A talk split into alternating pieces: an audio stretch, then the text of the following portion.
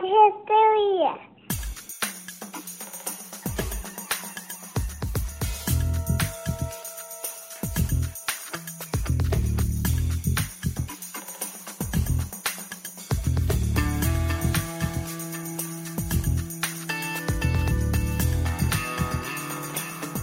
Oh! Before we start, how are we putting this one down? Is it Dad Bod History or Dad Bod After Dark? I don't... Sure. Whatever you want. This is definitely an After Dark. After Dark. We're talking about RBG. All right, I'm just going to roll. I don't want to waste any of the good stuff beforehand. Okay. I thought we already were rolling. Well, welcome to Dad Bod After Dark. I'm Eric. We've got Jake. We've got Cameron. And tonight we're going to be talking about RBG, not red, green, blue, and the Supreme Court, among other things. The notorious RBG. Thank you for getting it right. Yeah. So what's up? What's going on? Well, just a small news cycle this past week or so. Ruth Bader Ginsburg passed away from I think it was pancreatic cancer. On September 18th, and just to add another spice of life to the year that is 2020, it's thrown an already wild and totally unprecedented election into even more hysteria, I think is a fair assessment of her passing away. And I guess before we get into the consequences of it, I mean, she was around since on the Supreme Court since 1993. Mm-hmm. She was kind of one of those steady hands on the court. She actually served on the U.S. District Court in D.C. with Scalia. They served for years before he went on to the Supreme Court, and then she came with him. And so that was a package deal? Well, she actually came later. Yeah, no, yeah. Reagan got a twofer with that one. But yeah, she's just, I don't like to throw the word iconic around, but she's definitely a mainstay in the American political and judicial kind of system. A lion of the Supreme Court and the judiciary. Although I don't think I would jump on board most of her decisions, but and I think there's some that I would stand very strongly against, but you know, lions be lioning.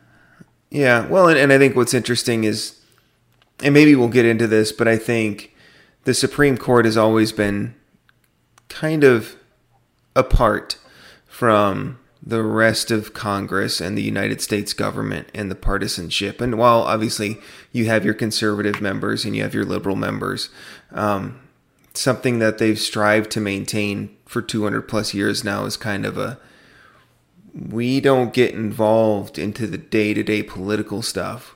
We just try to rule on the constitutionality of things. And one of the hallmarks of the Roberts Court, this Supreme Court with John Roberts as the Chief Justice, is he's really had to balance a fine line between getting too political and protecting the integrity of the court. But Ginsburg and a lot of the justices before her and her contemporaries were still in that we're here to do the business of the country and we're here to make our decisions, but not get involved in the political nature of those decisions. Yeah. Yeah. Once you're confirmed, it's pretty apolitical. Yeah. But those last few weeks before your confirmation, it's nothing but. Mm-hmm. And I don't think that's going away anytime soon. I think that's just going to get worse. Well, and it's funny because before even George W. Bush's nominees, which was Roberts and Alito, I think both of those crossed the 60 vote threshold to get confirmed. And before then, Supreme Court justices would get approved. Like I think Ginsburg got approved 96-3.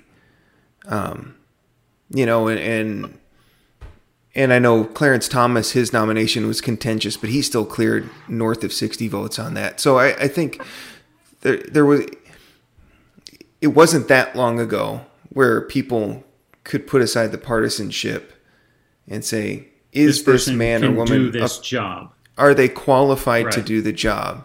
Do they meet what we consider the standard of the Supreme Court? And I think personally, Trump's two appointees have met that threshold, but because we live in this hyper, with Gorsuch and Kavanaugh, but because we live in this hyper political system, they had to get kind of run through the ringer.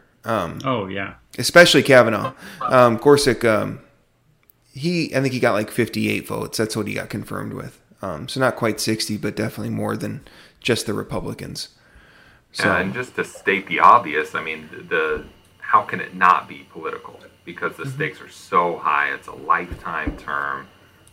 Some major things get decided by the Supreme Court. So like all things, it's become more political than it needs to be. But, going into the presidential race, it just magnifies everything that is about to happen one way or another.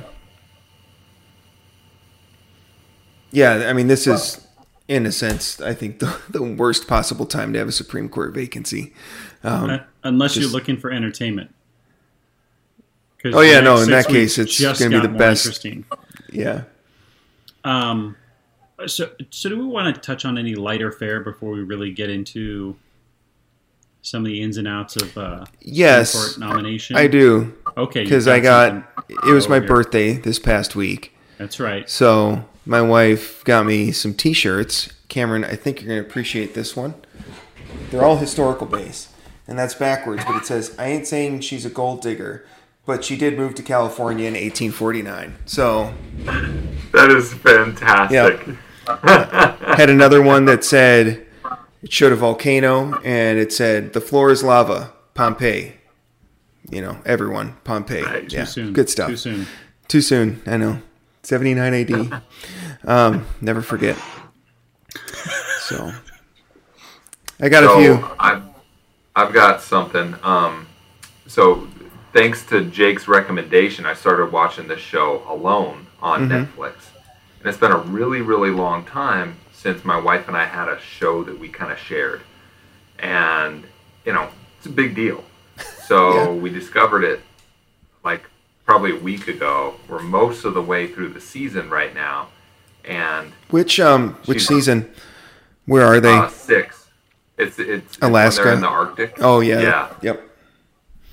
And to my knowledge, that's the only one on Netflix. So that's what I'm watching. But she is legitimately mad at me for doing a dad bod history podcast and not sitting and watching Alone with her. So the aptly named Alone, I might be sleeping alone tonight. Okay. No, I know. It's funny. We watched that season, and then there's a couple seasons on Hulu that you can watch, and then we found a couple more on Amazon Prime, and then I bought one of the seasons because me and my wife were just addicted to watching it. I mean, it's fascinating, and I don't get into reality TV really at all, but Alone was good. Yeah. So my early winner that I picked was like, oh, this guy's gonna 100% win, was out kind of midway through, so I had to eat some crow on that one. Which one was he? Do you remember? What was his Brady, the survival expert? He's like an Air Force guy. Yeah. And he just seemed so even keel, not too high, too low. Yeah. Had a really good strategy. Yeah. And ironically, the fact that he missed his wife and kids. He's just like, I'm bored. He goes, I didn't think I'd be this lonely. Out. And he just, he tapped out in 40 days. Yeah, and I feel like you would have come to grips with that prior to getting on the show, but I don't know. Mm-hmm. Disappointing. Yeah. Strong. He was a strong favorite. I agree. So I think I've got 2 episodes left, so don't ruin it for me. I won't. Eric, you need to get down on this. Yeah. That's what I hear. I've heard good things about it. I just haven't gotten around to it. I had to watch The Office for the 4th time through once I started listening to that podcast. So I did that, and I've kind of gotten stuck in some books to the point that I'm not watching a lot of stuff on my phone anymore. So I haven't pulled up any new Netflix shows or anything like that. Mm-hmm. Just been reading. I've been listening to the Hamilton soundtrack a lot, though. I really cannot get... Still, like, processing parts of that, I think. It's good. I enjoy it. Yeah. And it's funny, Eric, to your point, by no means am I a rap aficionado, but there's some lyrics and stuff that I recognize from B-I-G from back in the day in the 90s. And I thought, you know, that's cool. So and homage to them. I know that those are there. I don't recognize them because I'm a Tupac man myself. Okay. You know, so I don't. I mean, I think the rivalry has died down. I think you can listen to that East Coast stuff now. No, it's one or the other, Jake. Okay. It's one or the other. Red versus blue, East versus West. That's why I was happy to be in the Midwest. We could listen to both without being. You guys have Eminem. So enjoy that. What? I do. Oh, just... It's a family show. So I thought you said something else. It didn't. All right, so sports, you know, so we're recording this on Sunday. The Packers won. Vikings totally just, they're done. But the Niners won. But the Niners sacrificed all their starters and still trounced the Jets. They lost their quarterback. Niners won, but there were 6 key injuries. That's what we call a Pyrrhic victory. Yeah, the NFC West is basically undefeated, except for the Niners lost to the Cardinals in Week 1. It sounds like there's a lot of exciting games today with the Cowboys, I guess the Seahawks, and the Lakers.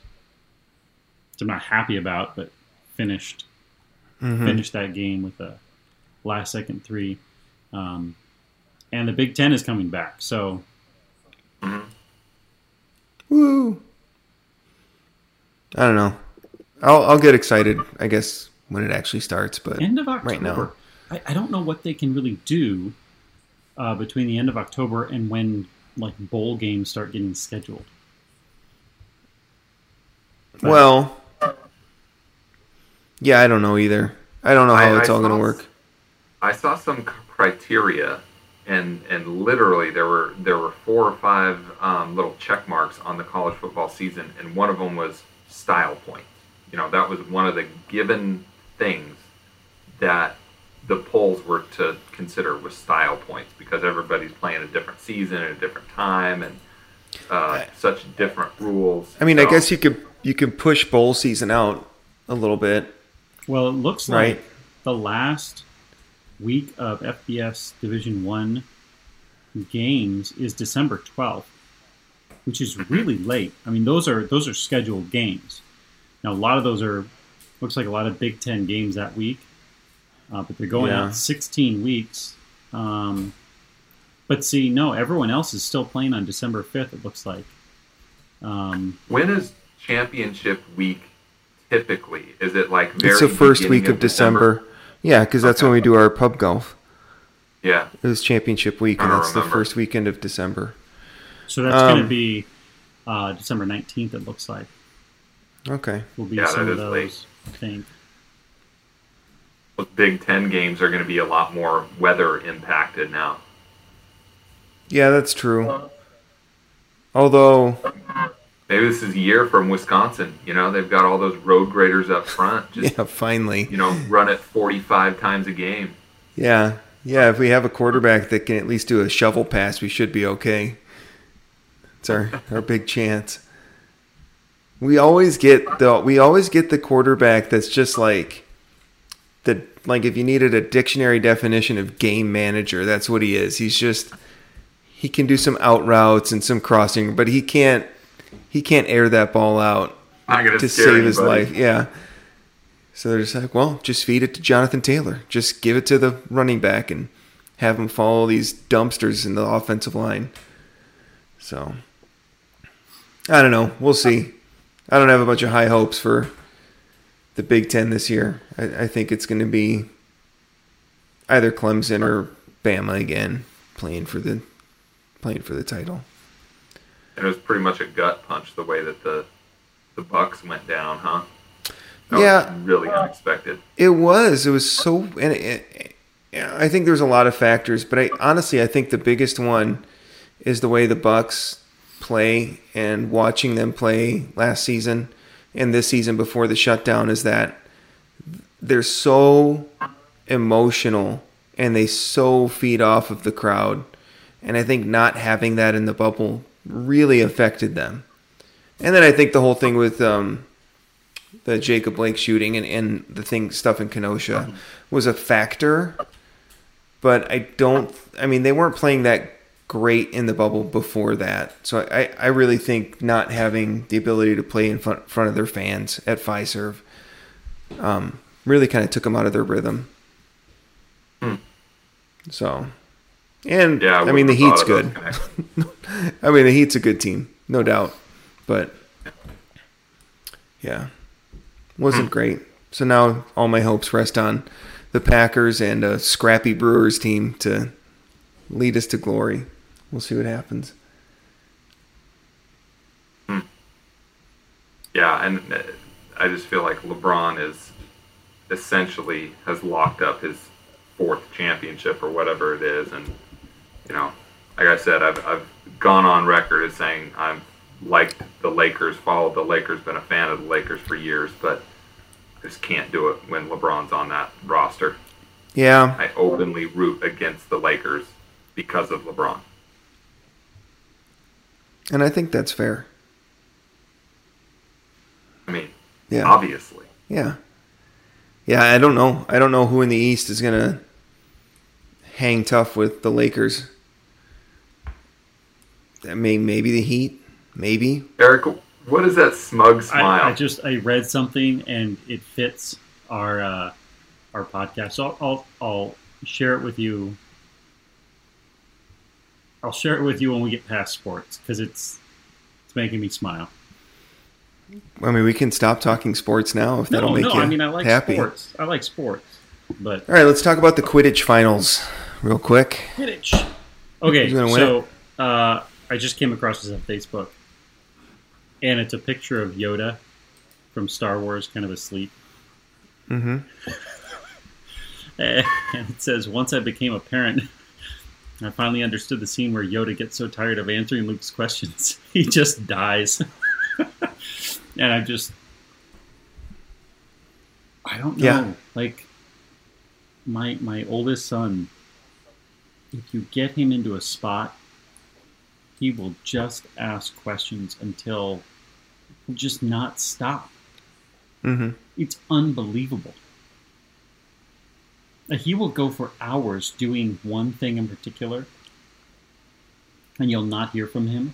And then something else will happen, and it's just rapid-fire questions. Just, they do not end. And you don't even really get to answer too many of them either, because they just keep coming. And the time it happens the most is from the moment we back the car out of the garage until we get into the parking lot at school. And mind you, that's a 3-minute drive for us. Captive audience. Oh, my gosh. And the worst part of that, that's when I'm starting to make a checklist in my head. Here are the things I need to do when I get to school. Here's the things that I need to accomplish before 8 a.m. And I'm trying to make that mental list. But each of those items just keeps getting knocked out of my head by his questions. And I can't even answer the questions. It's unbelievable. Do those questions have to be answered by Daddy? Or can Mommy chime in on those? It doesn't matter. Because I can't think. It's usually it's aimed at one of us or the other. But still. It's like I'm trying to have a conversation. I'm like, I need to say something to my wife, and then bam, bam, bam, bam, bam, bam. Here come the questions, and they don't stop. And I love that he's curious, and I love that he's got those questions. But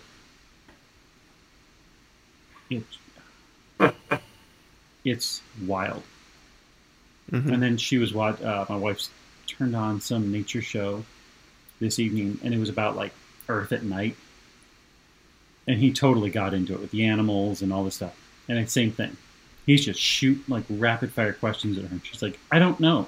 I don't know. He's like, what animal is that? And she's like, well, I think that's what animal is that? It's like, I didn't get to tell you the one before that. Yeah. So yeah, that brings out the questions in my kids too. I mean, unanswerable questions. How many muskrats do you think are in the world? I don't know. I don't even know what number to give you there. Or he'll ask a question, and then before you can really answer, he'll be like, well, I think that it... And it's like, all right, well, if you knew, why were you asking? And the same thing is true. And I think it's something that's going to be particular to this generation of children, knowing that they have kind of the, you know, all the streaming service, right? Like nothing ends, and there's always a little bit more, and you're always home when you're watching it. Where if the three of us went to a theater, right, and we sat down for a movie, the three of us would not say a word for 2 hours. Then afterwards, we would start talking about it. Whereas this generation, even if you went into a theater, 3 minutes into the movie, you have questions. Because they're used to being able to talk through whatever's on the TV. And that's going to be a dangerous generational rift. I'm just saying that now. It's dangerous. There's going to be a dangerous rift? Dangerous rift, yes. Okay. I mean, it might be an annoying... Like oh, no. Like... Well, Thanksgiving in 25 years at the Hoffman House is just going to be a mess. You know, okay. Set Republicans and Democrats aside, this will be the thing that shapes our future. Talkers and non-talkers during movies. You go into a theater and you're like, oh no, I think there's a bunch of talkers in this one who've just never been told you can't talk during a movie. So the second Civil War will be fought in the theaters. The third Civil War. We've got to have another one first. All right, that's good to know. I'm glad. I'm glad you. I guess we're warned. Yeah, it is interesting though, because we were watching. I had football on, and we were watching it, and my daughter came up to me, and she's like, "Daddy, pause that so I can tell you something." Like, I can't pause this. Like, the whole idea that you can't pause live TV is so foreign to her. Like, which I can't pause this. Funny. I'm like, wait to a commercial. And she's like, what's a commercial? I'm like, well, just wait. Like, you can nowadays you can pause TV, or you can pause the show. Yeah. But you can't pause a video game because it's multiplayer. Mm-hmm. Rewind 25 years. You can't pause TV, but you can always pause a video game. Yeah. So even I've said that when I said to my kid, hey, you got to pause that. And they're like, I can't. It's multiplayer. I'm like, you're right. You can't pause that. You finish that. And then when you're done, we'll get to... Yeah, you get to a good point to stop. Not even a save point, because it's all open world. Just get back to your inn. Wow, I never thought about that. Yeah, my kids enjoy commercials more than they do the football. Mm-hmm. Like, my daughter was absolutely enthralled by a Verizon commercial. And all these families are on their phones and this and that. And they're talking about the best service. And I said, why do you like that so much? I don't know. And even more so, all three of my kids, because we eat super healthy and gluten-free and dairy-free and all that, if there is a Burger King commercial that comes on, they stop in their tracks. They stop and they stare at it. They don't even know what they're doing. But it's just so funny to watch, because we don't watch a lot of TV. And when we do, it's sports. So it's beer commercials, sports commercials, you know, car commercials, and Verizon. Yeah. And it's so interesting to see it from the kids' eyes. Well, it just shows you how effective advertising is.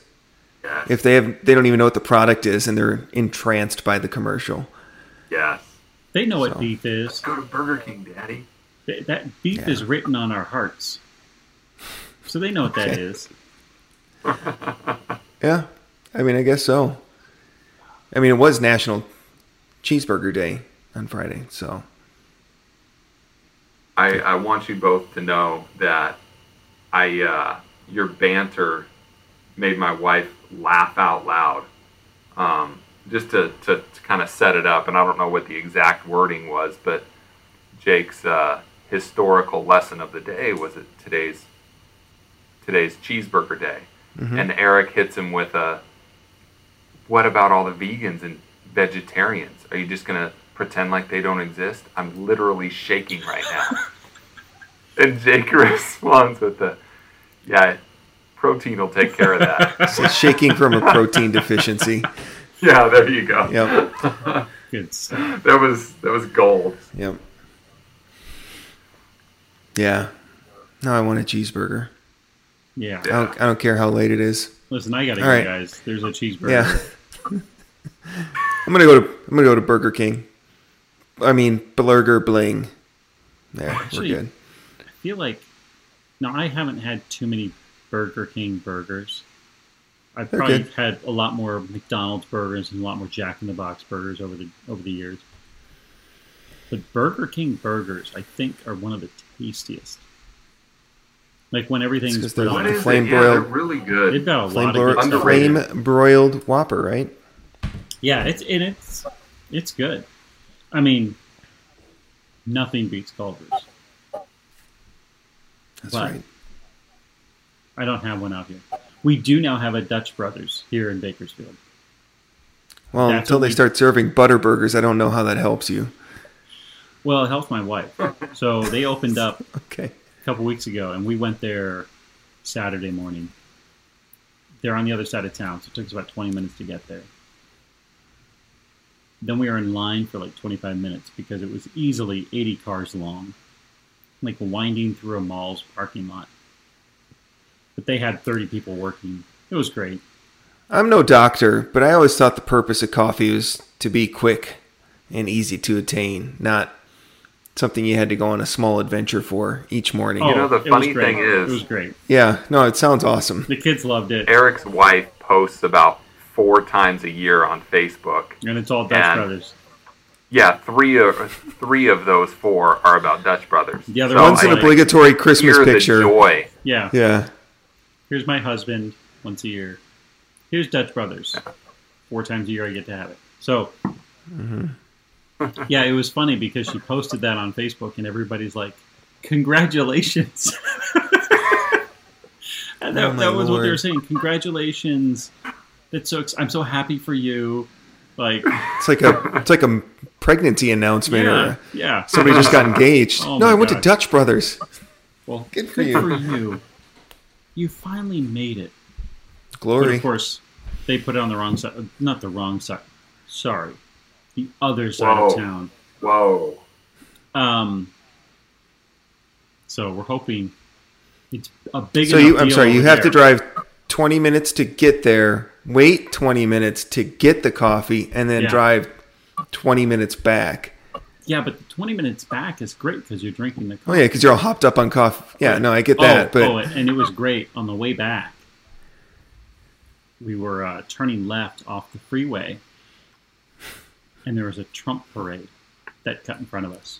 Not cut in front of us. I mean, that sounds like a perfect Saturday. The thing is, and not that Trump supporters are known as particularly, like, oil conscious or gas conscious, but all those flags really take a toll on their gas mileage. It has to.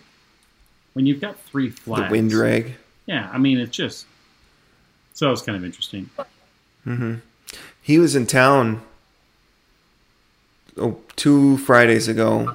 He flew into Arizona and did some rally at the Arizona Grand, and which happened to be right in the middle of me driving to my daughter's school to pick up her homework packet for that week. And so they all were standing on the sides of the street waving their flags and having a good old time waiting for Trump to touch down. That wasn't just for you? No, there weren't any Jake flags. There's no That's too bad. Yeah. No Jake from State Farm flags. Word must be getting out in my neighborhood that, you know, everybody's voting for Trump because I overheard our kids at the park talking about, yeah, I'm voting for Trump. Yeah, you're voting for Biden. Voter fraud. Exactly. And first of all, they're not voting. But well, we'll see. If they might get a ballot. It just took me yeah, true. That's a whole nother subject. But it took me back to the day where I would have those same discussions, having no idea who the candidates were. Just pause. I guess he's leaving. No, you keep going. Forget him. Yeah. So I remember what that felt like, having no idea who the candidates were, or just whoever my parents were voting for, I was just staunchly that guy's biggest fan on the playground. Yeah, me too. And so we were talking about this in the car, and my youngest daughter, who's 3, said, "I'm voting for Carr." And we're all looking at each other like, what? And she must have thought that Trump was the same as truck. I'm voting for Carr. She's voting for Carr. Carr 2020 wins in a landslide. Yeah. I love it. That was pretty cute. That's awesome. Yeah, I remember when I was a kid and first started remembering or caring about politics, and I would just see what my mom or dad, who they liked, and then I would just parrot that at school. And you're right, and then you go to school, and then you vote for... You have a fake election on election day, and like you say, all right, well, the school voted for Bill Clinton, you know, in 92. Yeah, I remember that. It was just a different time. It was like the first time you're trying to care about things that aren't food and video games, and all you do is copy what mom and dad tell you to vote for. Yeah. And the political, that's another reason why it's cool to watch TV every once in a while, because that, again, brings me back to the day of the political commercials. Mm-hmm. And, you know, when the big bad incumbent president is on, they have it in black and white, and he's frowning and this kind of thing. And then the challenger is smiling and color. And an eagle flies across the right. Yeah. And he's walking his golden retriever, and everything's beautiful. Yeah. Yeah, those commercials are pretty ridiculous, which is one thing I really like about Hulu and Netflix, is that I don't have to watch commercials. And granted, they'll still get you. I mean, if you're ever on the internet or try to watch anything on YouTube, they're all over the place. But it's nice to be able to watch a TV show without having to watch a dozen political ads over the next 2 months, because it's election season. Although I will say, it's interesting, and maybe your neighborhood's different, but I have not seen a single Biden or Trump yard sign at all in my neighborhood or on the way to work. I see a lot of local election signs, like on the street corners, but no Biden or Trump yard signs at all. So I don't know. It's something that I guess I'm just curious about. I've seen Biden bumper stickers here and there, but the neighborhood in which I live is pretty conservative, almost exclusively conservative. And sure. Yeah, I mean, it's Trump everywhere. Like, in fact, there was a kid in the neighborhood who knocked on our front door just yesterday, I think, wanting my kids to go outside and ride bikes and what did he say? He said, if they don't have a Trump sign in their yard, we should talk to them into getting a Trump sign in their yard. Like, wow. No. No, we're not doing that. Yeah. Yeah, I don't know. It's just, I see a lot of Trump bumper stickers and stuff like that, and I see Biden bumper stickers, but I just don't see the yard signs. So... I don't know if it's a changing of the time or if I'm just in the wrong part of town, but I'm okay with it. I actually like not seeing a bunch of yard signs in my neighborhood, but it's just something I've noticed is unique. Yeah. But Who knows? Yeah, it's, I don't know. I mean, it's with all the division and craziness and that kind of thing, maybe I'm totally off, but it's a possibility that people don't want to have a political affiliation in front of their house because, you know, maybe somebody will threaten them or whatever. Oh, man, I'm sure. That's a long shot, but I'm 100% sure that's a big part of it. Is yeah. If you throw a Biden sign up in a Trump neighborhood or vice versa, yeah. You know, at a minimum, you can be afraid that, well, it's going to get torn down. And mm-hmm. Hopefully it would end at that, but I know sometimes it doesn't. But yeah, I mean, the climate's way too political, too partisan, I guess is a better word for it. Yeah, and, you know, I know we've talked about it before, but, you know, this whole Supreme Court issue, mm-hmm. We act as if it didn't happen 4 years ago. We act as if this is a whole brand new concept that, mm-hmm. Oh, you know, hurry up and get the vote done before he possibly gets voted out of office. And yeah, we're really just redoing it from four years ago. People have such short memories. Mm-hmm. Yeah, and it's weird. It's like, it's just this weird progression from, I guess, with Supreme Court justices, because going back again to my political beginning, it was in the 2000 election with George Bush and Al Gore. You know, and George Bush nominated John Roberts when Rehnquist was about to retire, and then Rehnquist died, but Roberts was still the pick. And, you know, and they deliberated, but I think Roberts was still nominated with like a large majority in the Senate, or he was confirmed, I should say. And then same thing with Samuel Alito in Bush's second term. And even with like Elena Kagan and Sotomayor, it wasn't as many votes, but they still got more than 50. Like, it wasn't like a razor-thin margin. But it really wasn't until this Kavanaugh vote, I think, that it's just like everything, like it had been getting narrower and narrower and narrower for a while. And then Kavanaugh vote with the allegations with Christy Blasey Ford and kind of his meltdown in his confirmation hearings. Everything just kind of went hyper political. And to be fair, the way McConnell didn't give Obama's nominee a hearing, even. Hold on, moved into this without me? You've been gone for 10 minutes. Wow. How did you mean just? You just slipped right into that. Man, that's. Are you literally like shaking? Eric? Are you shaking? Go eat a bird. Are you literally shaking? That's like something that Democrats or Republicans would do. Is continue while you skip out on your job? Yes. So I guess the question I was going to ask, which is what, hey, should we just cut? But no, I guess. I mean, you can cut what Cameron and I talked about, but I think it was gold, frankly. Well, so I missed. All right. Well, it's fine. You left unannounced. I don't know what to tell you. I held up a finger and said, hold on. Okay. No. So everything stops. It did for Jake last week. All right, that's fine. So what are we talking about, guys? But no, because I kept playing my recording to keep going, so it wasn't like I wasn't even gone last week. Yeah, but it was what you'd already... Never mind. I know. All right. I know. I'm kidding. So we're talking about... Court. Supreme Court, huh? Yeah, we were just talking about, in general, how since my memory with George Bush and his nominees... Kind of how the confirmations have gotten narrower and narrower and narrower. And now Kavanaugh's was the most narrow, I think, in my memory. I don't know if ever. But where it was essentially truly just a party line vote to confirm him.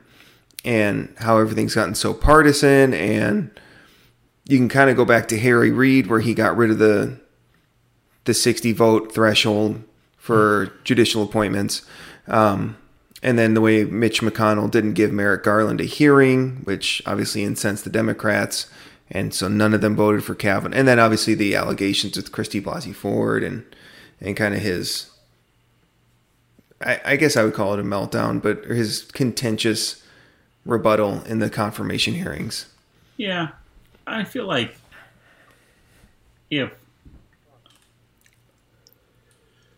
if that was an accusation being thrown at me, and it was, at least, you know, and I felt like it was completely unfounded. Maybe it is unfounded, but I don't know in that case. In his case, I'd be pretty incensed too. I mean, mm-hmm. But that's just kind of how those things go, and I'm assuming it will continue to go that way. And that's what Cameron was saying.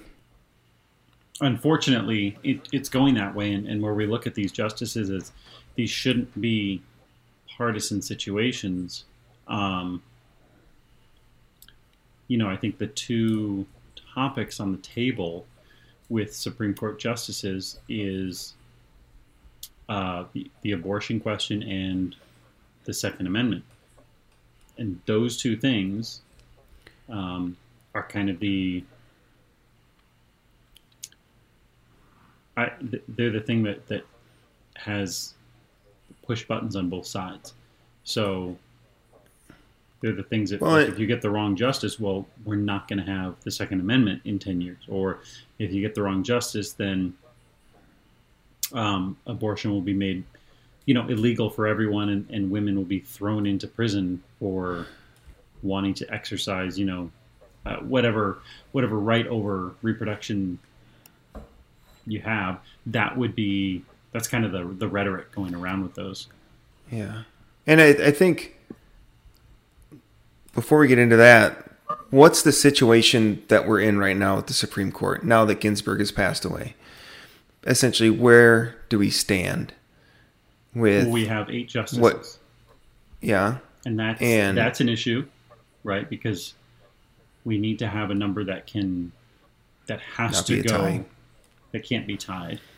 Yeah. And while there's a mourning period, sure...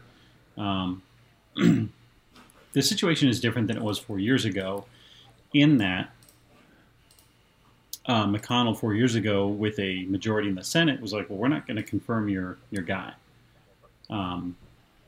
That's just... Well, it wasn't just that. He said we aren't even going to give him a hearing. Right. We're not even going to meet with him. Right. Because in that case, he said, listen, we have this majority. We're not going to bother with it. Now you go 4 years later to where we are now. People are saying, well, it's the same situation. But it's not. Because the president and the Senate are of the same party. And so, you know, it's not like Obama, it's not like 4 years ago, Obama was like, oh yeah, you know, it's an election year, I'm not going to put somebody up. He did. It is a little bit different, but again, it's both sides have completely changed their positions on where they were 4 years ago. And here's where we are. Well, and then I think that's all these threats going forward. Well, we'll just pack the court. Like, well, I'm sure that's going to end well for everyone. Well, let's get into that, because that's like what I want to go through first is where are we and what could happen. And where we are is we need to get a nominee. So Trump's going to nominate somebody, which is his constitutional duty. The issue is that because McConnell said 4 years ago, well, we can't nominate, we should let the people vote. Let the people say mm-hmm. who have a say in who should be the justice when the election is. So let's wait until the election before we see anybody get nominated. And that's what he did with Merrick Garland. Yeah. And yes, it was technically an election year, but Scalia had died like in February or March of that. It wasn't 2 months before the election. It was plenty of time.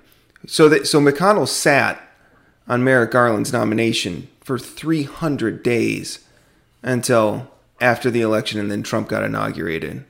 So it wasn't... I don't like him. Like, I don't like the point that you kind of made, like, well, we can't have just 8 justices. It's like, well, we did it right. For almost a full year. And that was a problem then, too. You know, it's the other difference is this. Obama was already at that point technically a lame duck president. Right now, we don't know if Trump is a lame duck president or not. And so, again, that's a small, very nuanced difference. But it does kind of change. Again, it's hard to equate these things. What we can equate is what people said to specific circumstances, such as it's an election year, we should let the people decide. Like, you're changing your game now. Saying you want the filibuster now when 6 years ago you threw it out, right? Mm-hmm. Like, you're changing your game. And so technicalities are one thing, but the rhetoric, the talk, what people are saying is something different. And that's where all the hypocrisy really is. Because we can find, well, technically you aren't a hypocrite in that circumstance, but you are, because it's all in the spirit of what you want. Yeah, whenever you have to use the word technically, yeah, to explain how much integrity you have, yeah. That's a pretty slippery slope. Because here's what it comes down to. If we just look at this right now, Trump's duty is to nominate somebody to the Supreme Court. The Senate's duty is to confirm or reject them. Like, and they don't even have to give hearings. I mean, they don't have to. They could just say, we're just going to put it to a vote. But that would be constitutionally correct to do at this point. Mm-hmm. The fact that 4 years ago McConnell said we're not going to hear, we should leave this up to the people, that shouldn't have been the case. You had a Senate. And that's the thing, is that, again, we can go back to some constitutional issues. The Senate, in my opinion, should not be elected by popular vote in the states. It should be elected by the legislatures. Senators should be representing the states, not the people. The people have representatives. And the people should not be represented in the Supreme Court. The Supreme Court represents the Constitution. So that's where McConnell, while he's, again, technically correct in saying let's let the people decide who the president should be, who's going to nominate this person, and also who the Senate's going to be, who is going to vote on it. In both those cases, again, we're a republic and not a democracy, and so it's not up to the people to decide who our justices are. So he was wrong 4 years ago, although no Republican would have said so. And now he's a hypocrite because he's going back on what he said previously, even though technically it's a little bit different than it was, right? Well, I think Go ahead, Cameron. I think the nature of the beast when you're talking about not only electing a person, but electing a person's philosophies and electing a person's, probably more so than voting on a president, that president is selecting a person that I think they might rule favorably in this way. And really, you shouldn't be thinking about that. You should be, how well do they know the law? How closely knit to the Constitution are they? But it's a different beast when you're nominating and confirming a Supreme Court justice as opposed to a president or whatever. It's just a nuanced thing that makes it even more unpredictable than voting for a person. If that makes sense. It does. Yeah, because you don't know what cases they're going to hear 25 years from now. Right. Well, and that's the thing is, there's a couple things. One is the reason we're so upset about McConnell's hypocrisy, and you could say the Democrats' hypocrisy when Reid blew up the filibuster. But that's only because everything is partisan now. Like in 1945, Truman nominated a guy named Harold Burton to the Supreme Court. Burton was a Republican senator currently serving at that time. And Truman, obviously, was a Democrat president.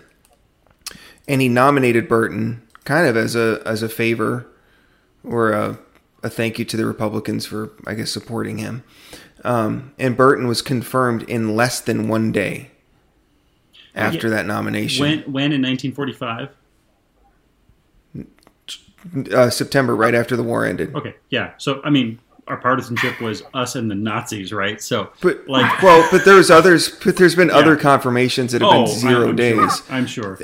And most of those this one was a unanimous dissent in the Senate. They didn't have any hearings. They're just like, yeah, no, Harold's good. He can be a justice. Who? And then they moved on. But now everything's political. Oh, yeah. Well, and it's political for, you know, we have a couple issues that are things that go to the Supreme Court pretty frequently. And those are very politically charged, right? Like, and it's always life or death, right? If the Second Amendment is not upheld, somebody will come into my house and shoot me and kill me because I won't be able to defend myself. Or, you know, if I don't have the right to reproductive rights, whatever exactly those are defined as, I will literally die in an emergency room because of a botched abortion.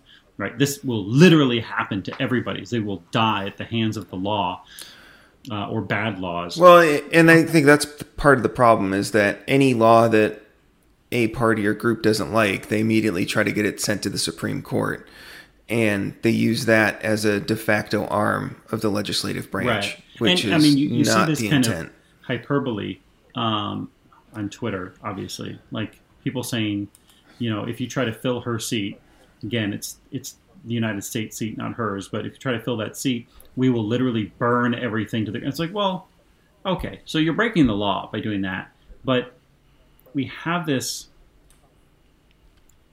you know, again, we have these kind of extremes, but at the same time, like these are people that should be just interpreting the law as it's written and not using it to strike down laws we don't like. And the only reason you would say somebody on the Supreme Court is somebody I don't want is because they're going to get in the way of you trashing the Constitution. Right? Like, and that's on both parties. I want somebody on the court who's going to allow me to trash the Constitution in my own, you know, prescribed way.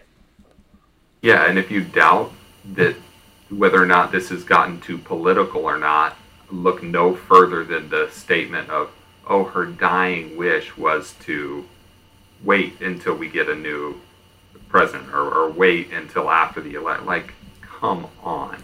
Mm-hmm. It's just a ridiculous thing to say. That made me so sad when I heard that. Yeah. Because, yeah, it's You said it perfectly, Eric. It's looked at by the politicians as, oh, this is our seat or this is their seat, as opposed to, no, they're interpreting the Constitution. That's what they're supposed to do. Yeah, and it seems like both of Trump's nominees, who Gorsuch and Kavanaugh, have not really, they haven't ruled like strictly conservatively. They've ruled like very moderately and kind of the middle of the road. So I have two ideas. Here's what I want Trump to do. Okay. Number one, I'd love to see Trump nominate Joe Biden. It's like, I'm going to nominate Joe Biden. Go for it, man.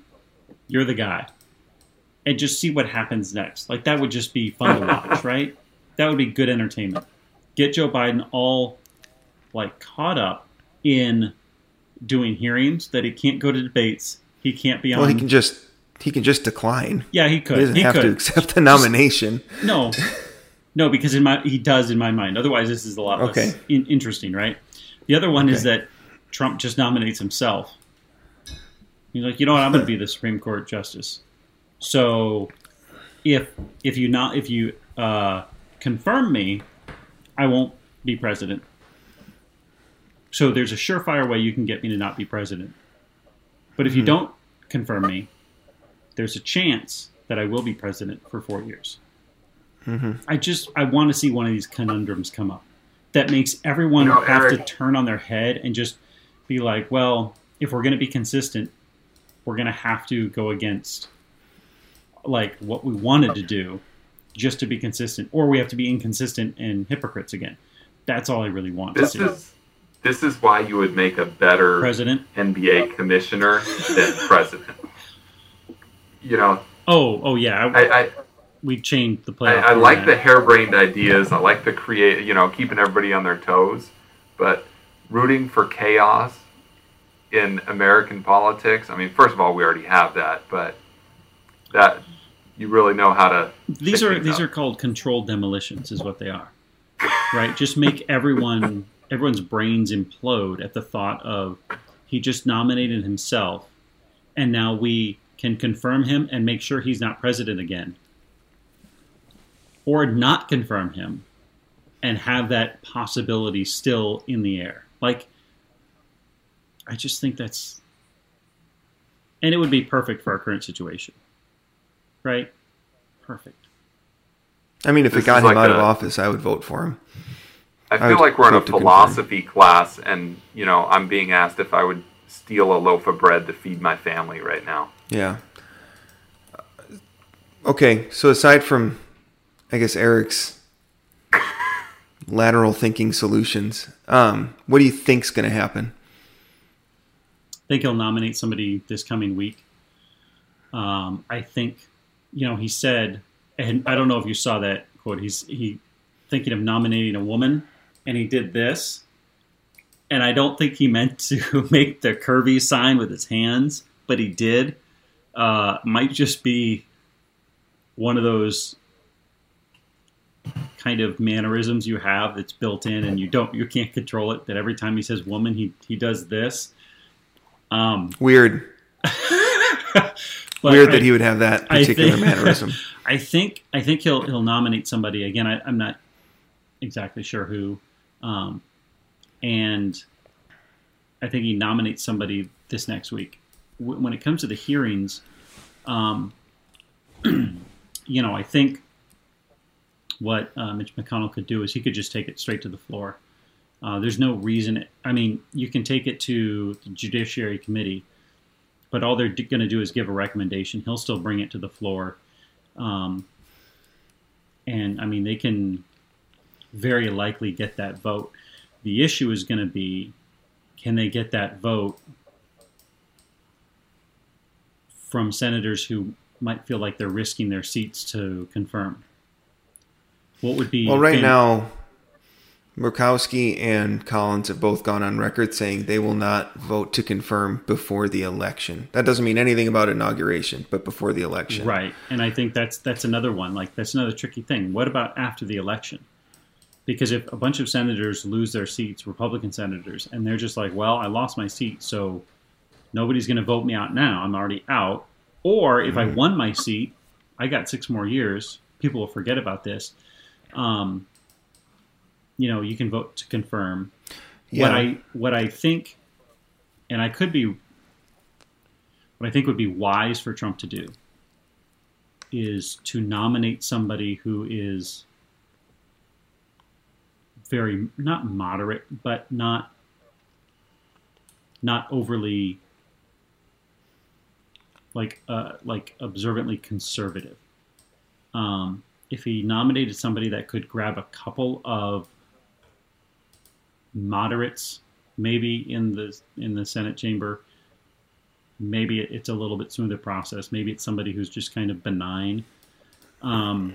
But again, that kind of defeats the purpose of you've got this opportunity and you want to put a conservative justice in there.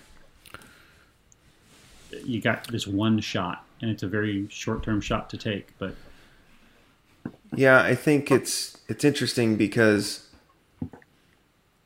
I think the way it's going to shake out is he's going to nominate somebody.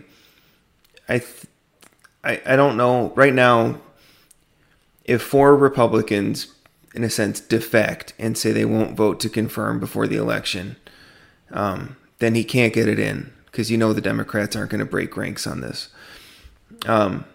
So right now it's Murkowski and Collins. Yeah. Romney, there's a good chance Romney will break from the president, and possibly Chuck Grassley, supposedly Lindsey Graham, but I don't buy that. I think Lindsey Graham has made his bed. But so let's say, assuming he gets this person in, then that gives the court a 6-3 conservative majority. However, Roberts is essentially a swing vote. I know he was nominated and confirmed in the Bush administration, but he's not. I mean, a lot of the 5-4 votes that have gone against Republicans are because of Roberts. He was the deciding vote on the gay marriage. He was deciding vote on the Affordable Care Act. And just in this past year, he kind of steered the court to rebuke Trump on Trump's claim of unlimited authority sort of thing. And so Roberts is more center-right than he is right. Gorsuch, I think, is more of a libertarian. He often sides with Sotomayor on dissents or on majority decisions. But then, even if he gets this 6-3 majority, but he loses the election, Clarence Thomas is 72. Mm-hmm. I don't know if Clarence Thomas is going to be around another 4 years, be it he retires or passes away. But same thing with Stephen Breyer. He's 82. So I would think if Biden wins, Breyer is going to retire possibly the day after the inauguration sort of thing. So even if it's 6-3, I don't think it's going to be 6-3 for very long, especially if Biden wins the election. I know some other people posited packing the court, which means increasing the number of justices on the Supreme Court, but I think that's a politically untenable solution, even if the Democrats win the Senate and Biden wins the presidency. So here's a thought. And again, we can, if Biden wins the presidency, that the election's on November 3rd, right? So we have 2 months until the new Senate, the new Congress, and new House of Representatives. Let's say the Senate swings over to the Democrats. So there's still 2 months, right?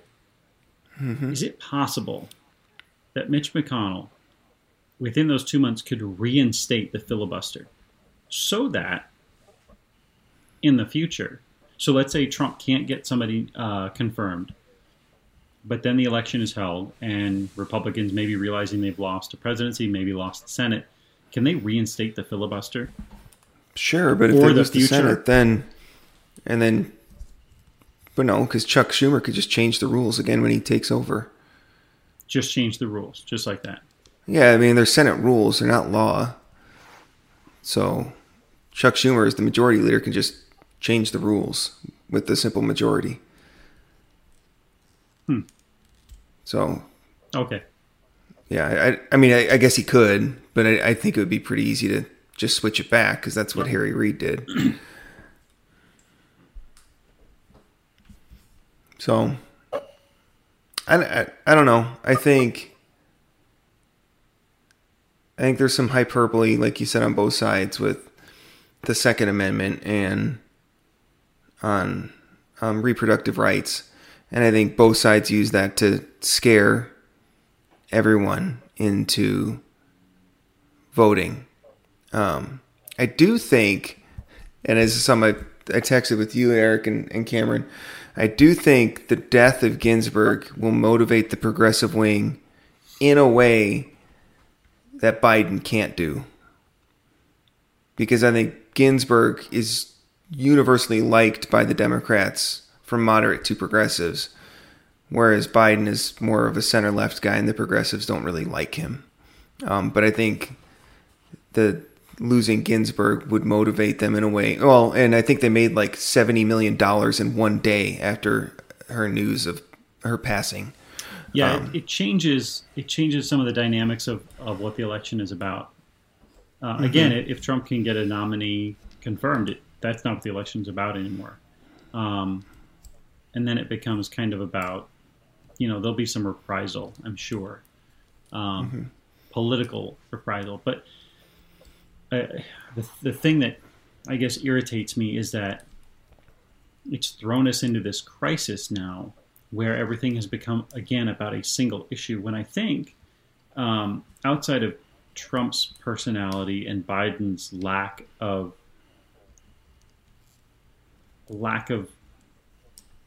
I don't know. It's hard to say, but lack of personality, I guess, would be as close as I can get to without making claims that I can't back up. Is that outside of those things, this really becomes about policies, right? Like Trump's personality is what it is.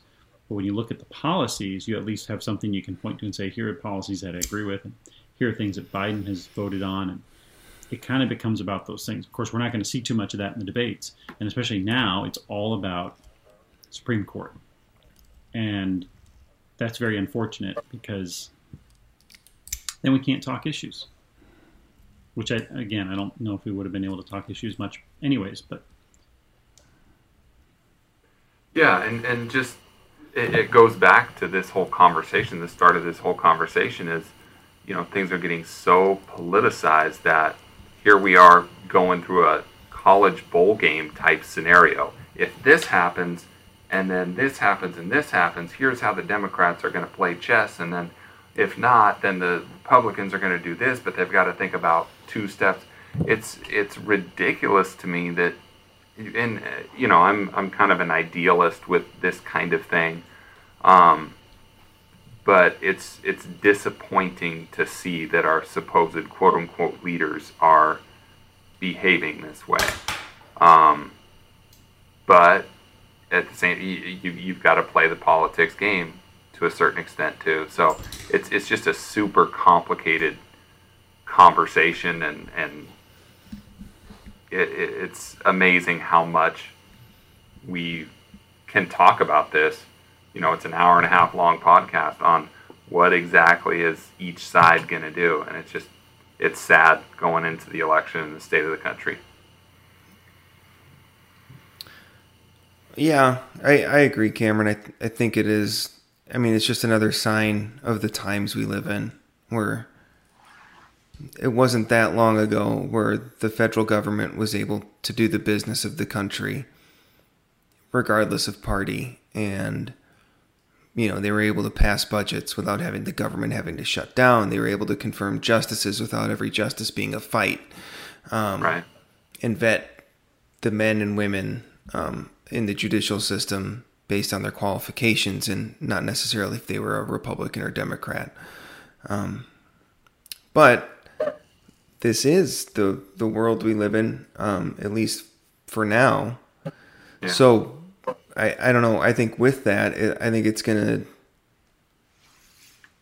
continue, at least for a while, until some sort of we hit some sort of fever point and it breaks, and we get back to I guess whatever you would define as normal government function. As it used to be, for lack of a better term. Yeah, and I think there's a big issue in our country simply about how we educate people about how this whole thing works.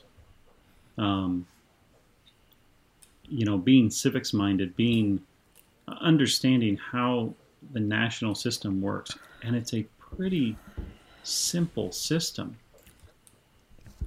You know, once you break it down into its pieces and you're like, here's what the pieces do, it's pretty simple.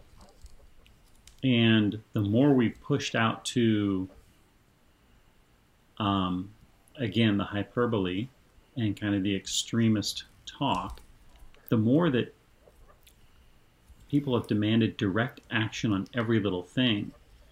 And again, you have mobs of people demanding things.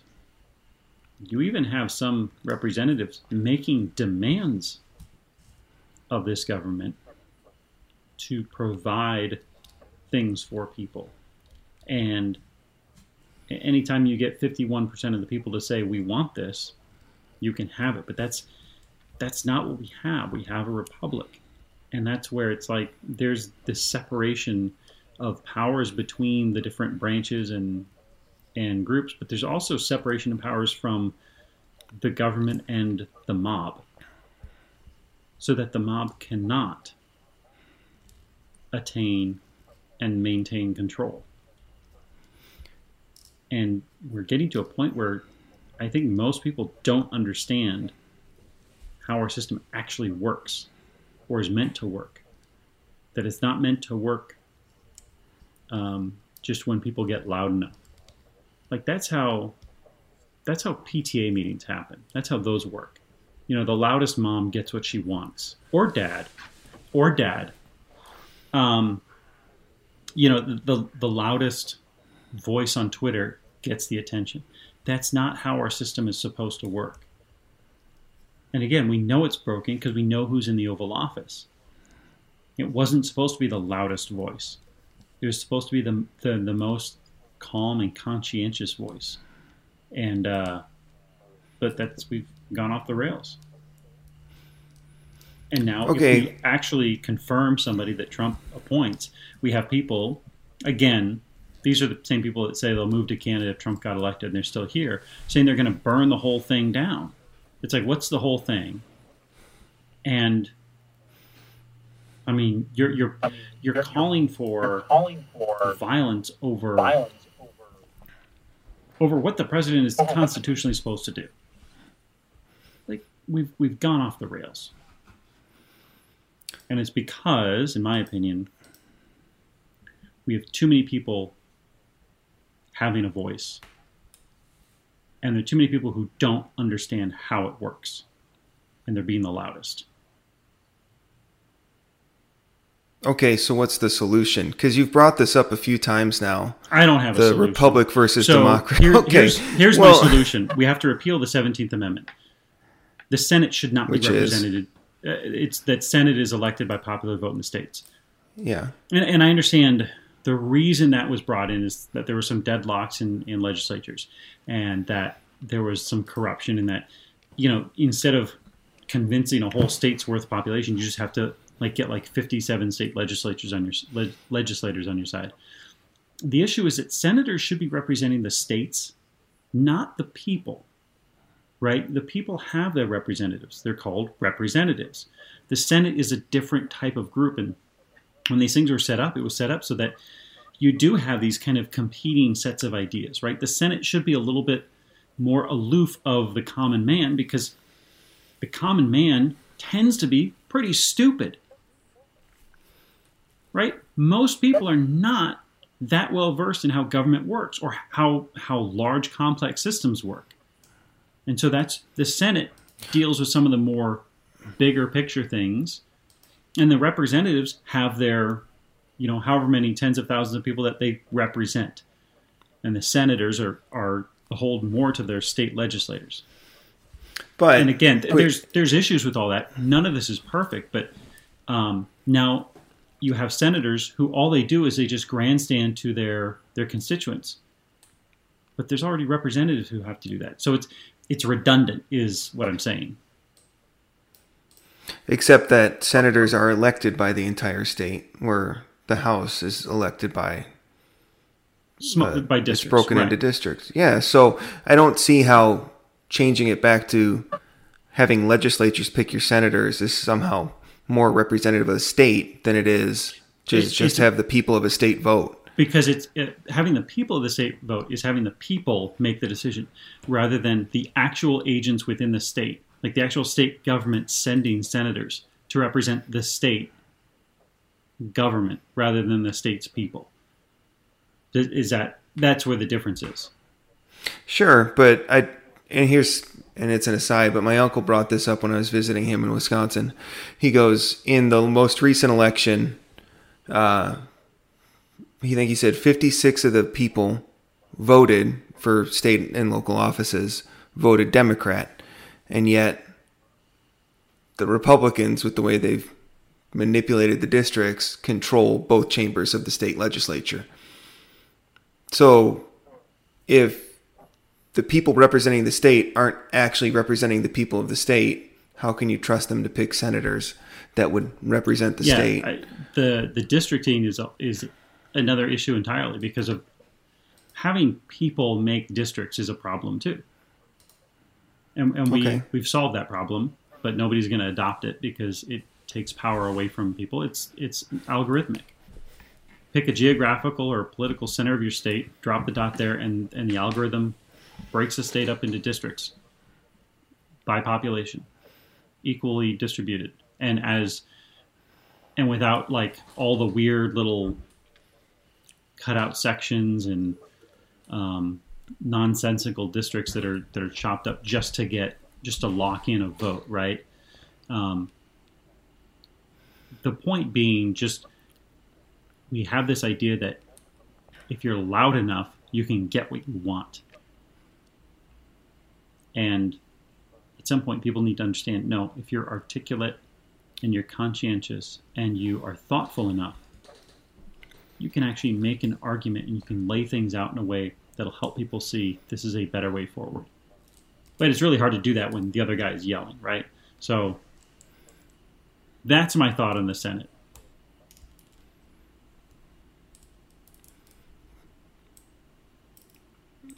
I don't know. You got me convinced, Eric. Well, well said. Okay. I don't think, one, it's not going to happen. No, it won't. We're not going to repeal the 17th Amendment, so I think it's kind of a non-starter as far as a solution. Can we repeal the 16th Amendment? Continue. What's that one?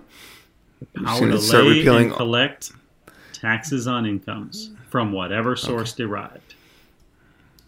Just saying. Just throwing some ideas out there. See what sticks with you. No. So, anyway, aside from your war on the income tax, I don't think repealing the 17th is going to actually fix anything, even if it was feasible.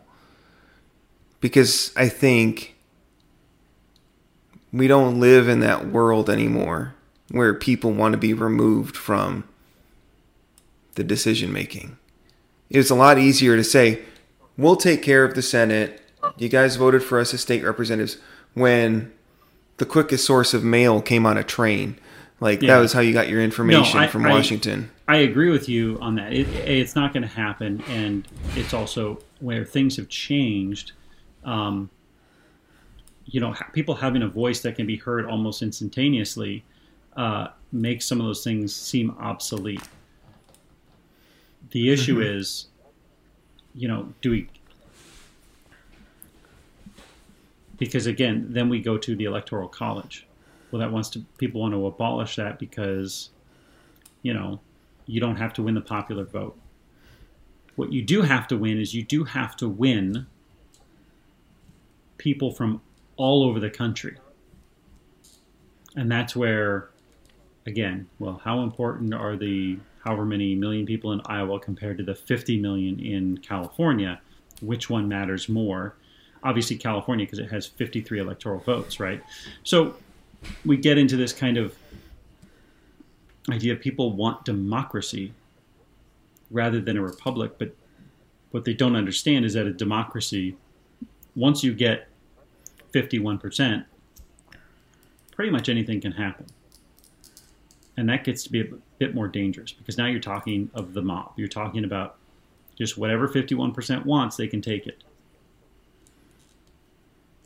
Well, theoretically. Except we haven't had, and here's where I guess I push back is in the past 60 or 70 years, the times that the federal government has fallen under unified party rule, so Democrat has control of all three chambers, the House, Senate, and the presidency. Or vice versa, is very rare, and it doesn't usually last very long. We kind of had a divided government since like the 1940s. So I guess I don't see this fear that all you need is 50+1 and the mob will take over, because it has to go through the House of Representatives, and those representatives have different motives than senators, and then has to get through the Senate, and then has to go through the presidency, and even then it can be challenged and sent to the Supreme Court, which isn't elected at all, right? It's not elected, but again, that's what we spent a lot of tonight talking about, is that we're treating it almost like it's elected because we treat it in a partisan way now, whereas you talked about in the 1940s and 50s, 30s, it was like, here's this guy, think he's going to be good. Everyone's like, you know what, you're right. Sounds like a good guy. And now it's, well, this guy leans a bit right, so we have to destroy his entire life leading up to now to find a reason to vote against him. Or we have to find, he's on the other side, so we have to destroy everything about him before we can confirm him. And you know, I think once you're on the Supreme Court, a lot of that changes. I guess my biggest beef is just that people don't understand how the whole system works. And that's something that needs to be addressed. Well, I agree with that. I mean, I do think there is an ignorance in some of the systems, and I would include myself in that, that I don't understand a lot of the nuance and intricacy of how the system works. But I don't think just repealing amendments and going back to 1900 is going to somehow make it better. In fact, I think it would make it worse. 1900 was a great year. Yeah. I think. Yeah, it was turn of the century party.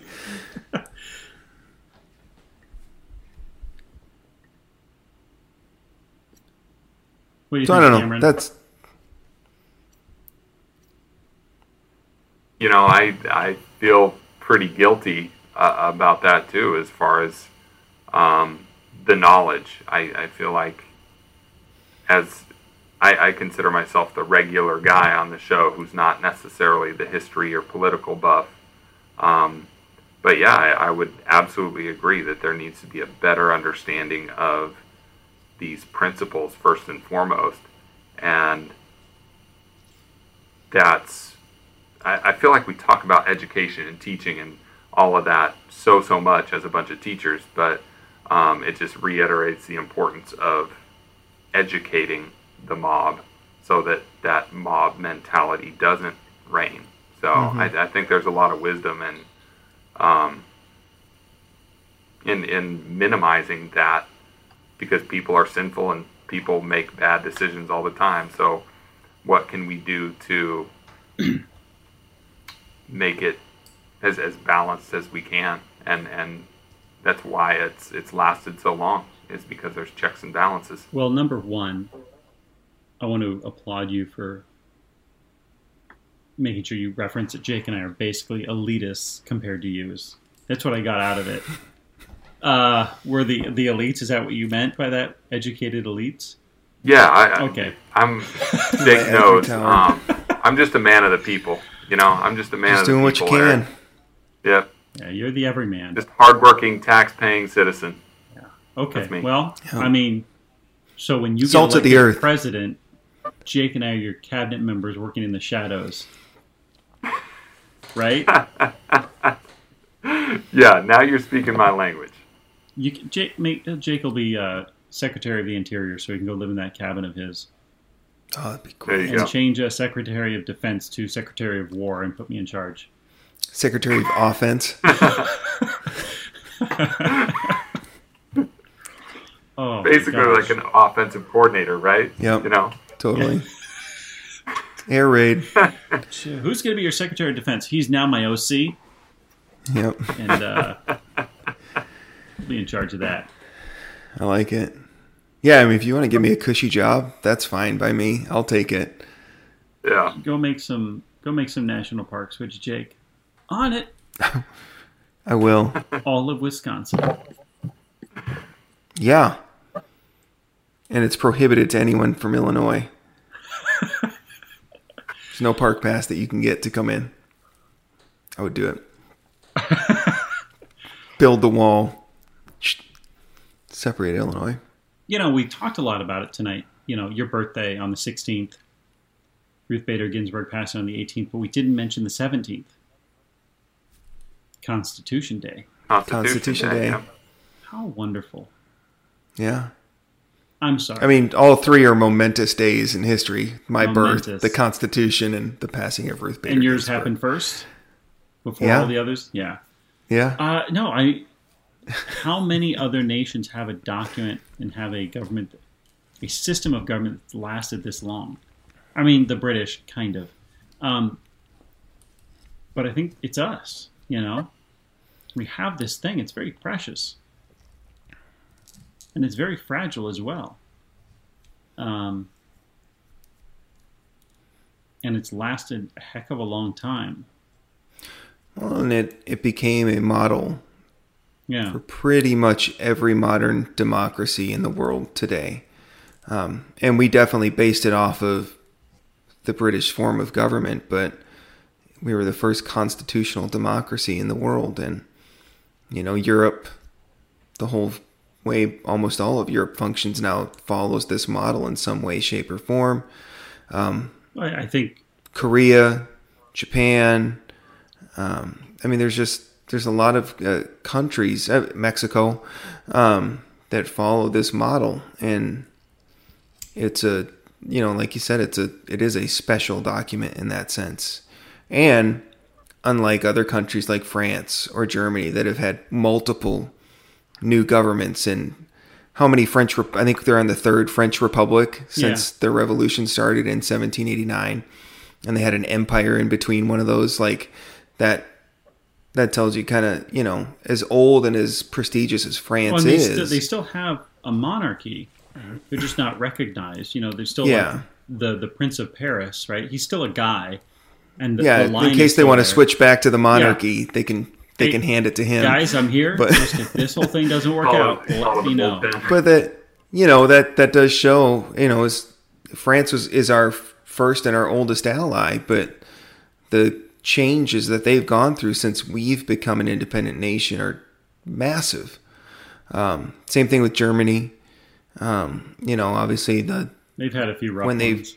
They've had a couple transition periods, to say, for lack of a better term, and you know, Spain only throughout fascism in what, the 80s, like the 60s is when